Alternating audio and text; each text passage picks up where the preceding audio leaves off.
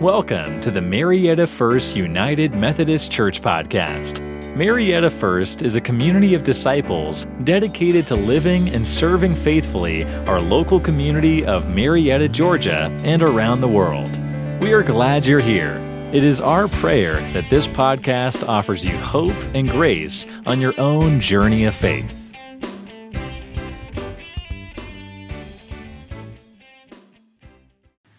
Standing for our reading from the Gospel of John, chapter 3. There was a Pharisee named Nicodemus, a Jewish leader. He came to Jesus at night and said to him, Rabbi, we know that you are a teacher who has come from God, for no one could do these miraculous signs that you do unless God is with him. Jesus answered, I assure you, unless someone is born anew, it is not possible to see God's kingdom. Nicodemus asked, How is it possible for an adult to be born? It's impossible to enter a mother's womb for a second time and be born, isn't it? Jesus answered, I assure you, unless someone is born of water and the Spirit, it's not possible to enter God's kingdom. Whatever is born of the flesh is flesh, and whatever is born of the Spirit is spirit. Don't be surprised that I said to you, You must be born anew. God's Spirit blows wherever it wishes. You hear its sound, but you don't know where it comes from or where it is going. It is the same with everyone who is born of the Spirit. Nicodemus said, How are these things possible? Jesus answered, You are a teacher of Israel, and don't you know these things? I assure you that we speak about what we know and testify about what we have seen, but you don't receive our testimony. If I have told you about earthly things and you don't believe, how will you believe if I tell you about heavenly things? No one has gone up to heaven except the one who came down from heaven, the human one. Just as Moses lifted up the snake in the wilderness, so must the human one be lifted up, so that everyone who believes in him will have eternal life. God so loved the world that he gave his only Son, so everyone who believes in him won't perish, but will have eternal life. God didn't send his Son into the world to judge the world, but that the world might be saved through him. This is the word of God for the people of God. Thanks be to God. You may be seated. Will you pray with me? Lord, may the words of my mouth and the meditations of all of our hearts be acceptable to you, our rock and our redeemer. Amen. When I was in seminary, I went to Candler School of Theology. I took a New Testament class with Dr. Susan Hylen.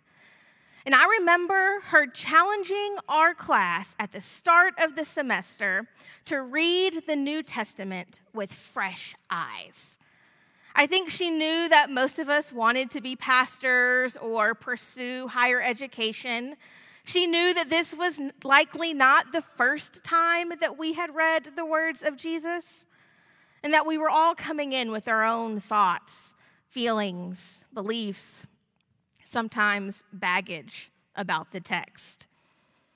And I think back to that intro class every time I read a passage that sounds familiar.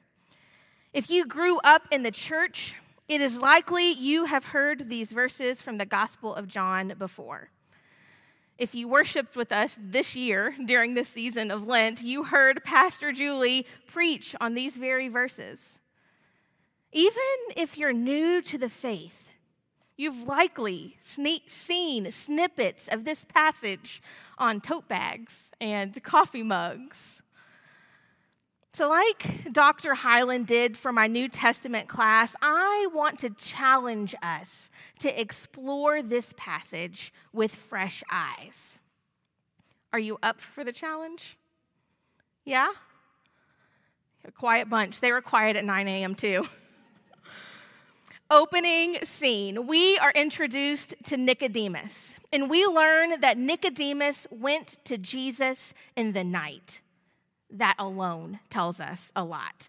The Gospel of John is filled with light and dark metaphors, and many Bible scholars believe that Nicodemus coming to Jesus at night doesn't necessarily mean literally at night, but that it is a metaphor for being disconnected from the presence of God. And that already kind of sets the tone for what is about to unfold. Nicodemus was a Pharisee, an expert of the law. Have you ever had a conversation with an expert?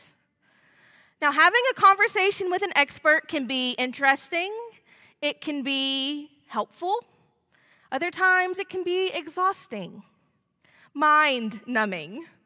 I think it's the lack of humility and the assumptions for me. Have you ever had someone explain something to you that you already knew? They just start talking with the assumption that one, you want to know, and two, that you don't already know. Well, that is what Nicodemus does to Jesus.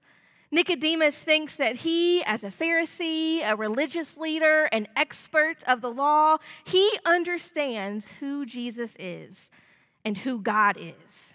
And right out of the gate, he comes making assumptions.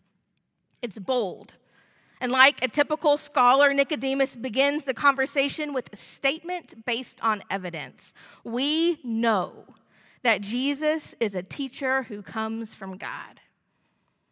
And it's interesting because Jesus calls his understanding into question, essentially challenging his preconceived notions. You only think you know. You only know in part. Because there's a difference in knowing intellectually and knowing in your soul, in your heart. Sometimes we are like Nicodemus.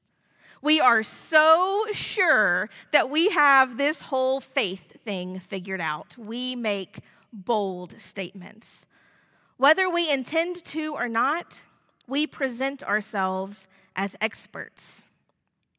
And when we think we already know something, then we put, we, we put ourselves in a position where we are not continuing to learn, to grow.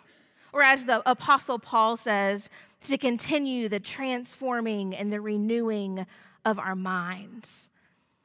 Because the journey of faith is just that a lifelong journey. And I love that in this passage, Jesus essentially tells Nicodemus that as soon as you think you have arrived, indeed you have not. There is no step by step instruction manual to faith. Jesus responds to Nicodemus's opening statement and cuts straight to the heart of the matter. No one can experience the kingdom of God without being born again, anew from above. Unless Nicodemus allows God to change his whole way of being in the world, he will not be able to perceive God at work. Of course, Nicodemus does not understand what Jesus is talking about. He tries to use the knowledge he already has to make sense of it all. When finally Jesus gives an invitation to the mystery of the Spirit. He says, God's Spirit blows wherever it wishes. You hear its sound, but you don't know where it goes or where it's coming from.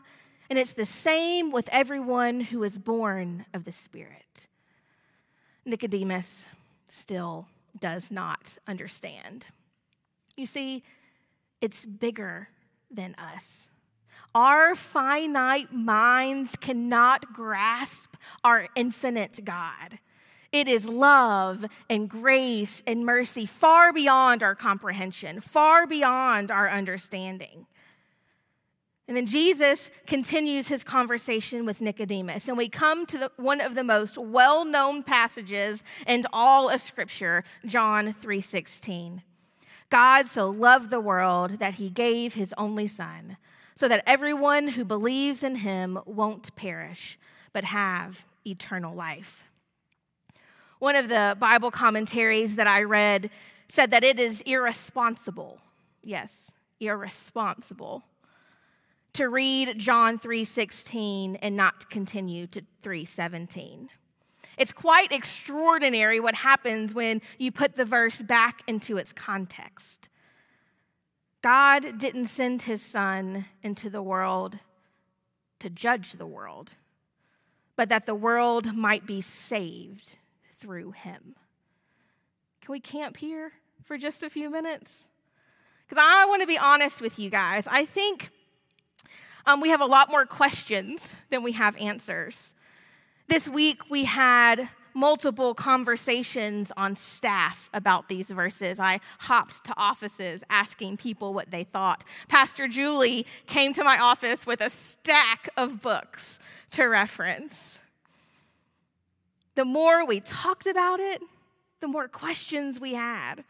And I tried to be intentional to take off my expert hat. Like, I'm a pastor, I'm supposed to know these things, right? I think it's significant that Jesus invites us into the mystery of the Spirit right before these verses. It served as a reminder to me that I need to read this text with fresh eyes. That with faith, we don't always have definite answers. And the question that kept coming up again over and over for me what does it mean for God to give his son? What does it mean that God gave God's son? Bible scholar Karoline Lewis said John 3:16 is perhaps the most well-known Bible verse and yet also the most destructive. It's an assertion of exclusion rather than one of God's abundant love a verse that sends people to hell rather than voices God's extravagant grace. I realize that oftentimes when we read this text, we insert our own theological understanding that might not necessarily be there. We often read, For God so loved the world that he gave his only Son to be crucified and die for my sins. Several months ago, I posed a question on my personal Facebook page What is the good news of the gospel? And I got a lot of responses, a lot of really thoughtful, deep answers. Some of you responded to that post. But I did see a theme that often comes out when Christians talk about their faith that Jesus died for our sins. And I don't want to debate that this morning, but what I want to do is challenge us and invite us to expand on it. What does it mean that God gave God's Son? Not just to die on the cross for my sin, but to live here on earth for 33 years to make friends and perform miracles and proclaim the truth. God didn't send his son into the world to judge the world, but that the world might be saved through him. If we read closely, there is nothing in this passage about Jesus' death or resurrection for that matter. I think that this passage, at least in part, is about Jesus' life and the life that we are invited to have when we believe. To understand the theological, the theological word of John, we must begin to recognize the centrality of the incarnation for the gospel. And I know that's a mouthful. In its Latin form, incarnation means in the flesh.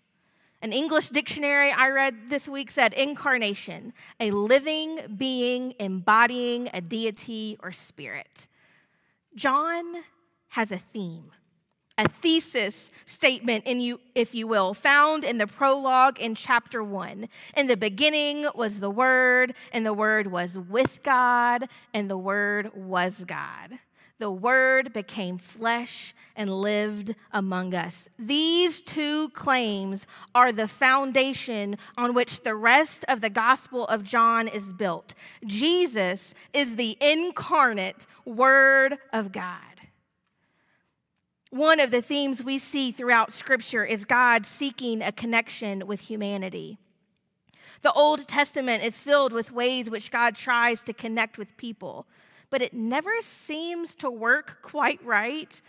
From creation to judges and kings and prophets, God is constantly trying to connect with people. There are successes, yet it seems like these methods fell short of the connection that God longed for with us. So, God gave God's son. God took on human flesh. The message translation says it like this it says, God moved into the neighborhood. You see, it's easier to relate to a neighbor than it is to a faceless God. And thus, the incarnation, God taking on human flesh and living among us so that we can better see, better understand, and better relate to God, so that we can believe, so that we can experience life, eternal life. One of the unique things about United Methodist theology and eternal life is that we believe eternal life starts now. It's not something that happens after we die, but it is a journey we start the moment we believe, when we acknowledge God's love and grace in our lives. So here's why I think reading John 3 16 and 17 in context matters. Because reading that God gave his son, not just to die on the cross, but to show us how to live, that changes everything. It gets personal. God knows our experience, is able to empathize. He knows what it's like to be hungry and tired and sad. God knows what it's like to feel alone, to break bread around a table with friends, to party at a wedding to experience grief and loss. God knows what it's like to have people turn on him, to be misunderstood, to laugh, to cry, to take a deep breath. You see, we don't serve a distant God. We serve a God who loves the world so much that God gave God's Son not to judge or condemn us, but so that we could believe in that love and experience eternal life. Now, I would say that is pretty good news. So, do we have all the answers? No, we don't. It's what I call an invitation to the mystery of faith. It's putting ourselves in a posture so that we can continue to learn and grow and transform. It's knowing that we're not alone and that the Spirit is at work in us and through us and around us and y'all sometimes despite of us. So I don't really have a bow to wrap this up and bring it all together but such is faith and life. It's often messier than we would like to admit. But it's okay to have more questions than answers. And God loves you. Like, God really loves you. I'm going to close by reading verses 16 and 17 from the message. This is how much God loved the world. He gave his son, his one and only son. And that and this is why so that no one need be destroyed. By believing in him, anyone can have a whole and lasting life. God didn't go to all the trouble of sending his son to merely point an accusing finger, telling the world how bad it was. He came to help and to put the world right again. And all God's people said, Amen. Thank you for listening to the Marietta First United Methodist Church podcast. For more information about Marietta First United Methodist Church, we invite you to connect with us online at mariettafumc.org or on Facebook at Marietta FUMC.